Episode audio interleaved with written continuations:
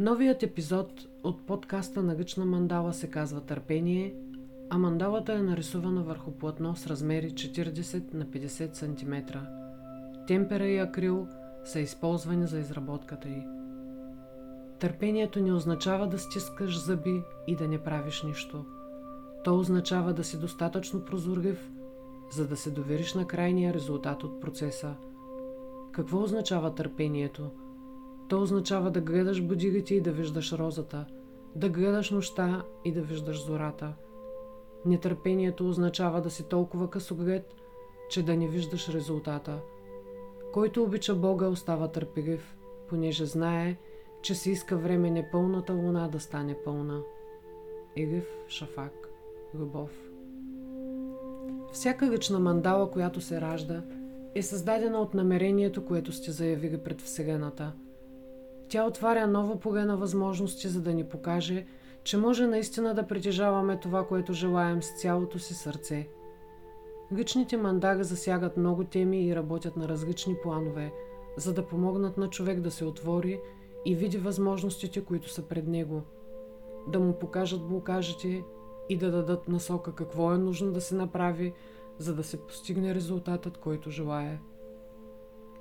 За всеки идва точно това, от което има нужда в момента.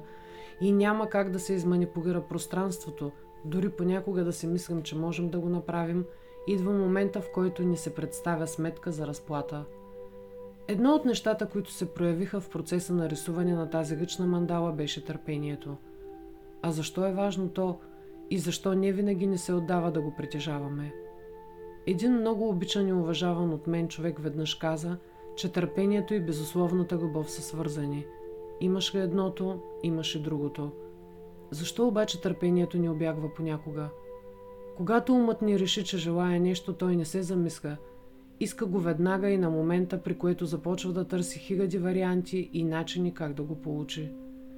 Не осъзнава, разбира се, че няма как да измисли нещо ново, защото ползва единствено старата си опитност. Ако в нея този модел го няма записан, не може да получи желаното, а това го кара да се чувства нещастен, онеправдан, понякога дори като вързано животно. Колкото повече се блъска и тръжка, толкова повече става нещастен и хаби излишна енергия. Решението идва само когато той осъзнае безсилието си, пусне контрола и остави нещата да се случват по най-добрият начин. Ние постоянно пребиваваме в състояние, в което да желаем отчаяно нещо – и се стремим с всички сига към него, като въобще не осъзнаваме какво всъщност правим. Изгарящата сила на желанието ни кара да си мислим, че имаме ли го, ще бъдем напълно щастливи, без да осъзнаваме, че така сме мислили и за други неща, които сме желали, а щастието така и ни е дошло с тяхното придобиване. Ето някои важни моменти, които се проявяват пред нас по пътя към желанието ни. Излучваме състояние на липса – а Вселената е все едно огледало, което връща обратно това, което сме излучили, за да го преживеем, при което получаваме липса в отговор. За да получим това, което искаме, трябва да го формулираме правилно, точно и ясно, за да не станат грешки при доставката и да се окаже «Ама май исках и си представях друго». Как нашето желание ще се отрази на всички и на всичко около нас, защото ние не живеем сами – а сме свързани помежду си. За да има баланс и хармония е нужно време, в което да се преподредят всички пластове и да не доведат до желания развой на събитията. Всички ние идваме с лист в ръка, в който е написан живота ни, това на което казваме съдба, и за да се изпълни тя е нужно всичко да се случва в точния момент, с точните хора, на точното място, без значение ние какво мислим. Затова сме се родили точно в този ден и час, а не в друг, в този град, в тази държава, в това семейство, което да ни възпита по точно определен начин с тези приятели, можем да продължим списъка до безкрай.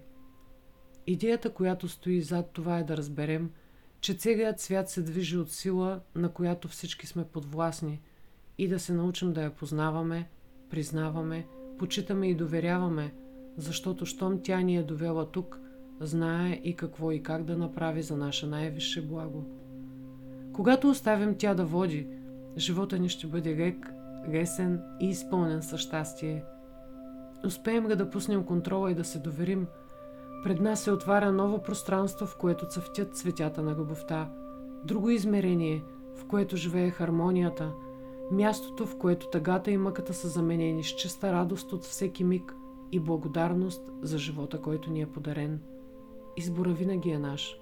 Живота, който живеем сега е резултат от изборите, които сме направили преди, но те винаги са най-добрите възможни на този етап за нас. Ако не ни харесват, е време да ги променим, като направим нови и бъдем достатъчно търпеливи, за да дочакаме резултатите от тях. Ивет